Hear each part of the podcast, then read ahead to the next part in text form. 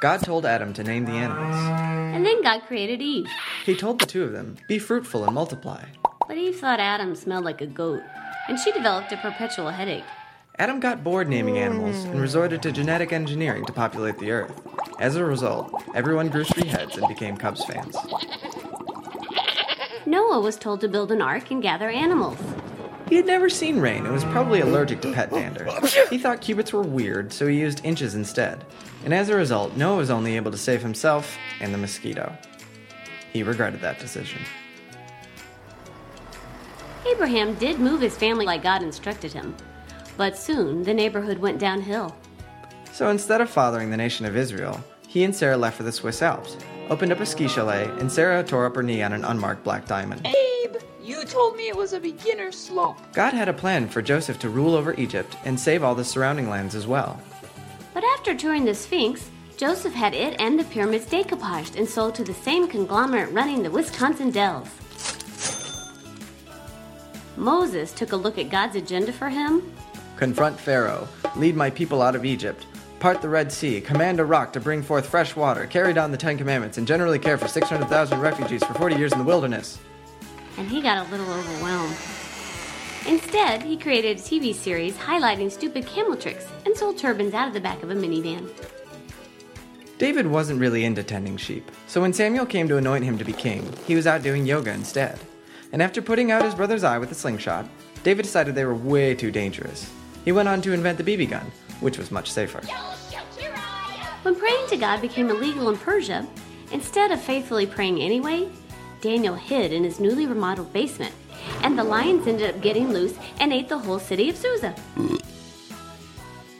Isaiah didn't feel like prophesying about some baby supposed to show up in 700 years.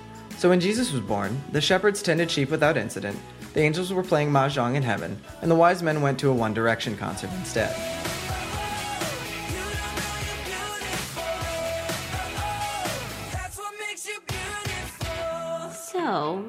God tells you to name the animals, Build an ark, take down a giant, or lead a nation, don't hesitate.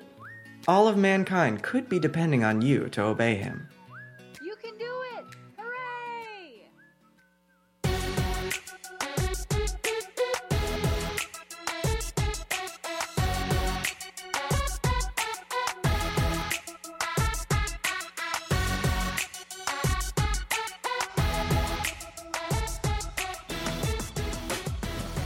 So there was this couple that was unable to have a child. They had wanted to have a child for a long time, but could not conceive. And one day, God sent a messenger to speak to the couple and to let them know that they were going to have a boy. A very special and a very precious baby boy. God was inviting them to join him in his work to deliver their people from some of the most vicious, cruel people in what we think of as Israel today the sea people, the Philistines. And God was, in particular, inviting their little boy to be the hand of deliverance, a real thorn in the side of those Philistines. Now, the messenger informed this couple that their little boy would be a Nazir, which is a Hebrew word which means to be separated. That is, from the day he was born to the day that he would die, he was to be separated to God. There were some things that should never happen in his life. For instance, he should never drink anything strong like alcohol, he should not touch anything that is dead, and he was never, ever to have his head shaved. Glad I didn't live back then. he was to be fully and only and truly dedicated to God. And then the messenger left. And this couple had an opportunity, like we've been talking about, to experience God. If you've forgotten how to diagram it, now would be a great time to get your pads and pens and paper or whatever you're using out there. We've been talking about this for the last several weekends. We said that God is always at what? He is always at. Oh my goodness. Oh, okay. I, I heard 95th say, or uh, 95th campus say that, but I could hardly hear the Hobson campus. So God is always at what? Work. Very good. All right. Okay? And his great work is to bring people back in relationship with himself. He's also at work individually in our lives. And so we think about how God wants a personal relationship with each one of us. He invites us into that relationship with Himself.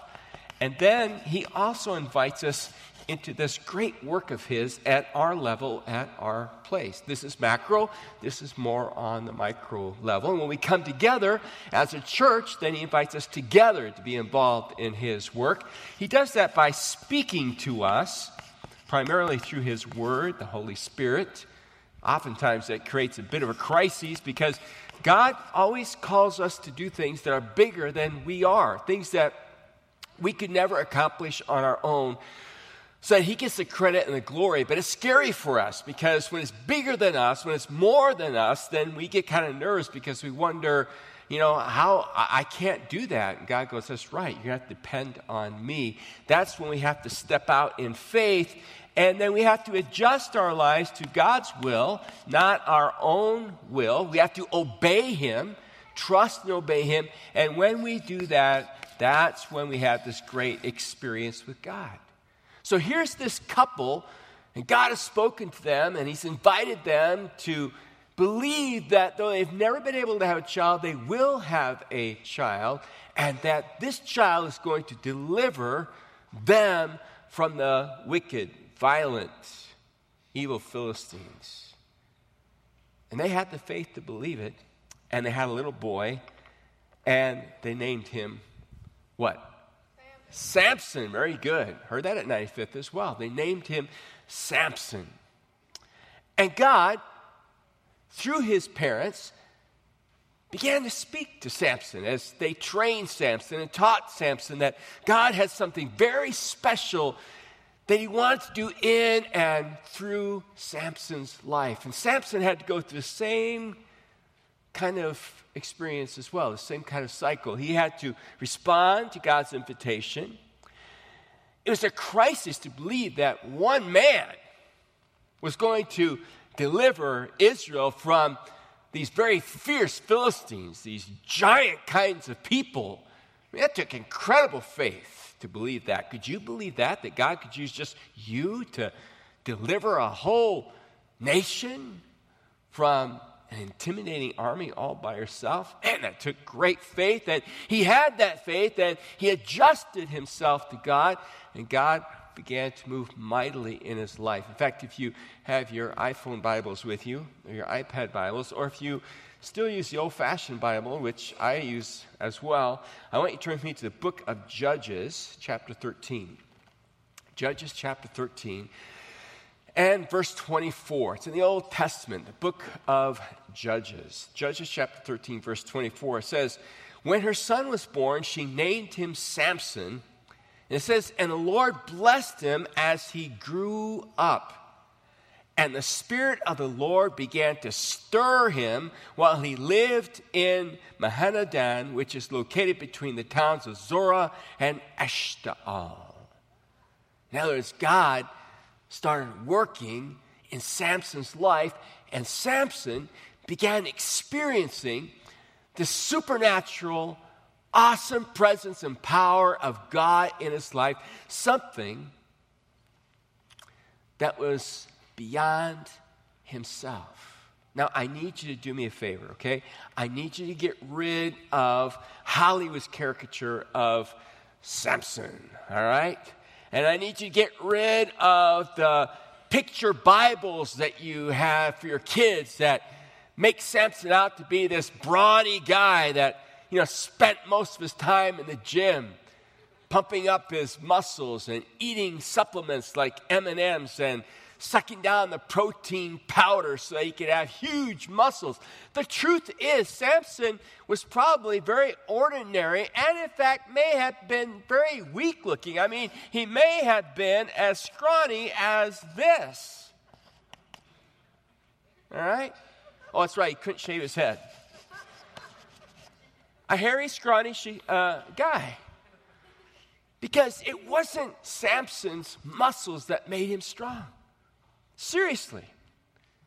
It was God who gave him that strength. And so you can imagine how the Philistines must have felt embarrassed, intimidated to have this guy who was just very ordinary looking do extraordinary things in terms of his strength because the Spirit of God would come upon him and he would do these powerful feats and he would defeat, you know, hundreds and thousands of men with nothing more than a jawbone of a donkey. Read the story later on. It's incredible what God did through his man, Samson. And it's amazing to think what Samson experienced God working in and God working through his life. But if you know the story of Samson, you know ah, it didn't last very long. Eventually, Samson lost his whole God experience. Why? What happened? How did he lose experiencing God at work in such a mighty way in his life? The same way that you and I can lose experiencing the presence and power of God at work in and around our lives so that when people look at us and we say we're Christians and we love God and we believe in God, they don't see anything in our life other than the fact that they say that we say we're Christians. They don't see anything that points to something supernatural going on in or around us. I'm not talking about losing your salvation. I'm just talking about living such an ordinary life that we don't look much different than anybody else. They look at us and they go, Ho hum, you're about as boring as I am. You believe in God? Where is the evidence of God? Where is something going on in your life that can only be explained because God is there? God is doing it. Man, there was a time when people looked at Samson and they realized there was a God in Israel because what that guy was doing, no human being could possibly do. God was on that man's life. Don't you want people to kind of say that about you? Or say that about your church? Hey, those people are so ordinary, but it's so, so extraordinary what God's doing in and upon their lives and in their midst and their community. I got to go check it out. Versus, uh, they're just kind of like the Rotarian Club, except they're just more into religion. They're good people who do a lot of good things, but anybody could do that. I mean, honestly, isn't that kind of where we see a lot of our lives and a lot of the church these, these days? Kind of powerless, presence less in terms of God being there? What happens? How, how do we lose that experience, that presence, that power? What takes place in our lives? Well, if you know the story of Samson, you know that he lost everything in the lap of a Philistine woman called what? Delilah. Delilah. That's where he lost it all. So, how did he lose it all? Well, it actually starts earlier than that, but we don't have time to go through the whole story. You can read, right? How many of you know how to read? So, please read that story, okay? And uh, if you have kids, read it to your kids, okay? But we're, we're going to kind of go down the story quite a ways to where he actually ends up losing his power, losing his experience with God. He's gone down to spend some time with Delilah. And uh, the Philistines talk to Delilah and they say, you know what? If you can find out the secret to this guy's strength, we will pay you a lot of money. And she obviously must have loved money more than she loved Samson because she started nagging him and asking him for the secret to his strength. Now we know the secret of his strength was who? Was God. But his hair was symbolic of his dedication to God, his trust in God. And every time she would say, What's your secret? he would make something up. And then he would fall asleep, and she would tell the Philistines, Here's the secret. And they come running in to get him, and he'd wake up and he'd burst free, and he would just, you know, take those guys to town. And so after a while, the nagging kind of got to him, and something took place. So turn, if you will, now to Judges chapter 16. All right, and let's see what happens. We're going to pick the story up in verse 16. Judges chapter 16 and verse 16. It says in verse 16, she tormented him with her nagging day after day until he was sick to death of it. I think that's funny. How many of you have ever been nagged by somebody? Be Careful. Careful now. Who's sitting next to you when you raise your hand? All right? All right? She tormented him with her nagging day after day until he was sick to death of it. Finally, Samson, verse 17, shared his secret with her. My hair has never been cut, he confessed, for I was dedicated to God as a Nazarite from birth. If my head were shaved, my strength would leave me. I would become as weak as anyone else. Delilah realized he had finally told her the truth. So she sent for the Philistine rulers. Come back one more time, she said, for he has finally told me his secret.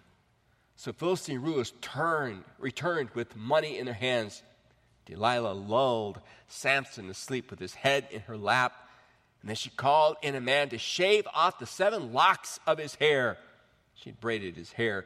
The dude had to have been passed out, all right?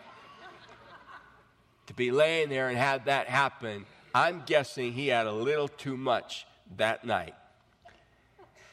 In this way, she began to bring him down, and his strength left him. Then she cried out, Samson, the Philistines have come to capture you. When he woke up, he thought, I will do as before and shake myself free. But he didn't realize, and to me, it's one of the saddest verses in Samson's life, but he didn't realize the Lord had left him. So Philistines captured him and gouged out his eyes. They took him to Gaza, where he was bound with bronze chains and forced to grind grain in the prison. But before long, his hair began to grow back. Now you can read the rest of the story and find out how his hair grows back and he takes vengeance on his enemies. The question I want to ask is what happened to Samson? Why is it he lost his strength? You say, well, it's right there. It's obvious because he told the secret. And they snipped off the locks of hair and he broke his vow. Yeah, I know, but there's, there's more to it than just the hair and the cutting off of the hair. Something else has happened in his life. I want to suggest two things that caused him ultimately to lose his strength. Two things that can ultimately cause us to lose our spiritual strength and living in that land of truly experiencing God. First of all, was pride. Let's all say that word together pride. I want you to say it one more time so I can hear 95th say it with us. Okay, ready? One, two, three. Pride. We're all familiar with it, aren't we? Because we all struggle with it. We all face it. We battle it every day of our lives.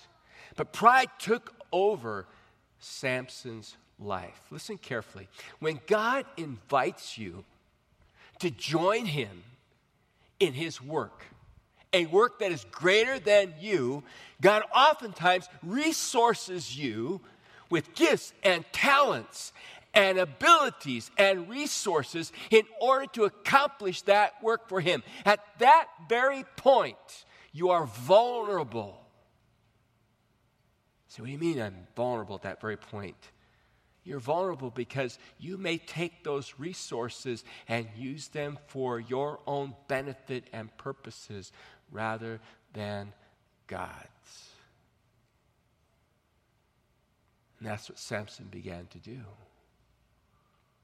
Pride set into his life. Read his whole story, you see it there. He became the big man, he had the power, he had the influence. Women wanted him, he wanted them. People lived in fear of him, and he used that to his own benefit, to his own, to his own advantage. And we sometimes do the same thing with the God given charisma and gifts and talents and abilities and resources that He gives to us. Rather than using them for God's purposes and to honor and glorify God, we realize, wow, man, I can, I can use this, I can use this to benefit me. Remember David in the Bible? I mean, God resourced David with handsomeness resourced him with courage. David was a worshiper, David was a charismatic individual. And one day, all of that went to his head. And he decided that a woman who was married to another man belonged as much to him as anybody or anything else in the kingdom. And what's really interesting, if you read earlier on in the story of Samson, he meets this woman from Timnah, and, he, and it says that she caught his eye, and he says to his parents, he orders his parents, he says, Fetch me that woman. Get me that woman. I want that woman. And they say, Isn't there some, aren't there women in Israel? Can't you just, can't you take a woman from Israel, not one from the enemies? And he says to them, I want that woman. Get her for me. What's interesting is David tells his men, I want that woman, get her for me. And we all know the horrible, horrible consequences that that led to in his life. And all of us have heard the stories. And I'm sad to say I personally know some of these stories of, of pastors and Christian leaders who've been given great talents and gifts and capacities by God, whether it's singing or preaching or playing or you name, whatever it is, counseling, whatever it is, and, and it goes to their head, and suddenly they take that charisma, that gift, that talent, that ability, and they use it for their own benefit. They fall into sins just like David fell into, and Samson fell into, and many others throughout the Bible and throughout time to this very day have fallen into. We know people who God blesses with resources in amazing ways, and all of a sudden they start to enjoy their wealth and their resources, and rather than using their resources to honor God, they use their resources to build their own little kingdoms. We know people who have talents and abilities, but rather than using those talents and abilities to honor God, they use those talents and abilities to bring honor to themselves, the celebrity kind of world that we live in. We all want to be celebrities. You know what's so funny? I'm in Indonesia, I'm preaching, and I asked them, Have you guys ever heard of American Idol? It didn't even need to be translated. And they all says, Oh yeah, we all heard of it. And guess what? They have their own form of it, and it's one of the most popular shows on their televisions. Everybody, everybody wants to be somebody. Everybody wants to be somebody. Why did Samson lose his power, his spiritual power? Why did he miss out on that continual experience with God? Because of pride. You know, one of the possibilities in your life and my life is that the reason we're not experiencing God to the depth we used to or the depth we would like to is because pride is in the way. We are taking what God has given to us, whatever that gift, whatever that talent, whatever that ability is, and in all honesty, we are building our own little kingdom. We are, we are not using it for God's purpose, we're using it for our own, and therefore, we can't experience God. But I think there's a second reason, which is really scary to me. It's actually scarier than the ones I've just shared with you. I think the other reason why Samson loses his power and his, his experience with God is not just pride, but it's foolishness. Samson was a very foolish guy. I mean, foolish with a capital F foolish. Here he is in the lap of this woman, being nagged to death. I didn't say that, the Bible did. Okay? and men can nag, and kids can nag, so, you know, be careful with that, all right? And he just, he just said, ah, I am so sick and tired of you nagging me about it. I will tell you what the secret is. I'm a Nazir. If you cut my hair, shave my head, then my vow with God is broken. Ho hum, can it be over with now? I'm taking a nap. Wow. He did not, he did not value his relationship with God. He did not value the gift and the capacity that God had given him. See, you can value something and misuse it, or you can take something and kick it like a can down the road. It reminds me of another character in the Bible. His name was Esau, the older brother of Jacob. And Esau was set to receive the inheritance passed down from Abraham to Isaac to him as the eldest brother to lead the people, to lead the nation. And one day he comes in from hunting all day long and he is famished. Reminds me of Samson. He's famished. And his brother, Jacob, is, is cooking up some stew. And he says, I want some of that stew. He goes, I'm already starved to death. And his brother says, Okay, I'll trade you some stew for your birthright. And he goes, Deal. Wow. He wasn't that hungry, but he was that foolish. That birthright just didn't mean much to him. What meant something to him was how he felt at the moment, his impulse, his need at the moment. What mattered to Samson was not the vow he had with God. What mattered to him was what he felt he needed in the moment. And he didn't value God. Sometimes the reason we don't experience God or we lose out on our spiritual power is honestly because we don't value the things of God. We really don't. We don't really care. If we make it to church on the weekend, great. If we don't, so what? If I get some Bible reading in this week, great. If I don't, so what? If I give a tithe or I give an offering, great. If I don't, so what? If I can help somebody, I'll do it, but I'm a really busy guy, and if I don't, so what? Yeah, Jesus died on the cross for my sins, and I know that's important, and I'll be there on Easter to celebrate that. But if I don't, so what? And we don't value God. We don't value the things of God. They're not precious to us. They're not sacred to us. They're not important to us. They're not worth sacrificing for. If I'm in the mood, fine. If I'm not, I just go on with my agenda. And that's why a lot of people don't experience God at work in their life and why their spiritual power is so diminished. Man, I hope you're not a proud fool. Because that's what Samson was. And it kept him from fully and truly experiencing God. Can I ask you a question?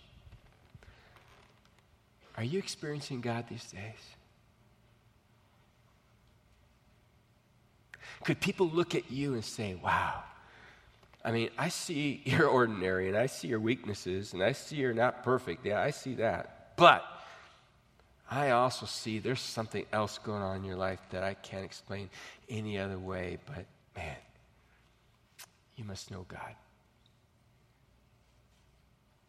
And God must know you. How do you break pride and foolishness? Two words, very simple. I made I made this up myself.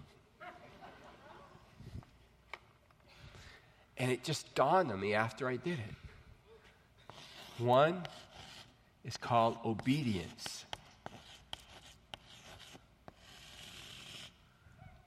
Can we all say that word together? Obedience.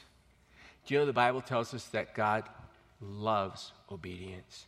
That when we obey Him, it says in the book of John, that when we obey Him, it's like saying, I love you, God. When your children, how many of your parents? Yeah, when your children obey you, that's love language, isn't it? That's love language. Like, man, my kid loves me. They actually did what I asked the first time. Right? When we obey God, when we obey His word, when we set aside our agenda, our feelings, our thoughts, our likes, our dislikes, we put everything else aside and say, it doesn't matter what anybody else says, it doesn't matter how I feel today, I am going to obey God. That's, that's love language to God. That's love language to God. That's how you counter pride. Because pride says, obey yourself.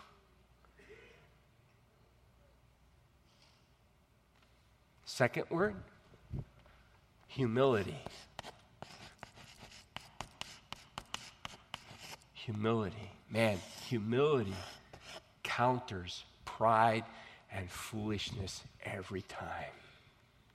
Humility that says, God, I am nothing. God, I am amazed that you would choose me, that you would love me, that you would gift me, that you would resource me, that you would use me. And you know, when you just kind of take these two words together, they spell what? What? Oh. Yeah. See, that's the genius they came up with. In a 20 hour plane ride from Singapore to here today, I just got off the plane uh, a couple hours ago. And I thought, oh, God, that's it. If I want to beat foolishness, if I want to beat pride, oh, obedience, humility. Obedience, humility. Amen? Amen. All right. All right. I was really tired. I'm so wound up now because my body clock is messed up. I could preach this message backwards. And it would be ho! Humility and obedience. I better stop right there. Let's pray. All right. God, thank you so much for the luxury of being able to learn from what others have failed to do so we don't have to repeat the same sin and the same mistakes.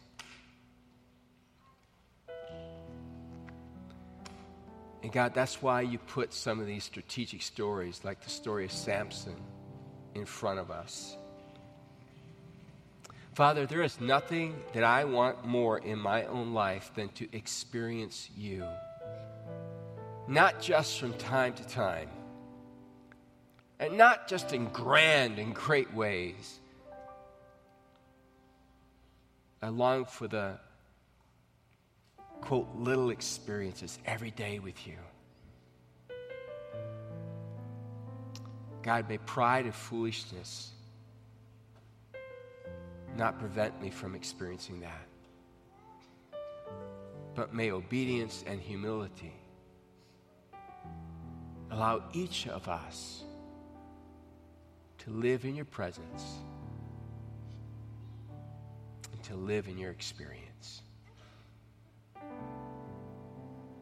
We ask this in Christ's name. And all the people said,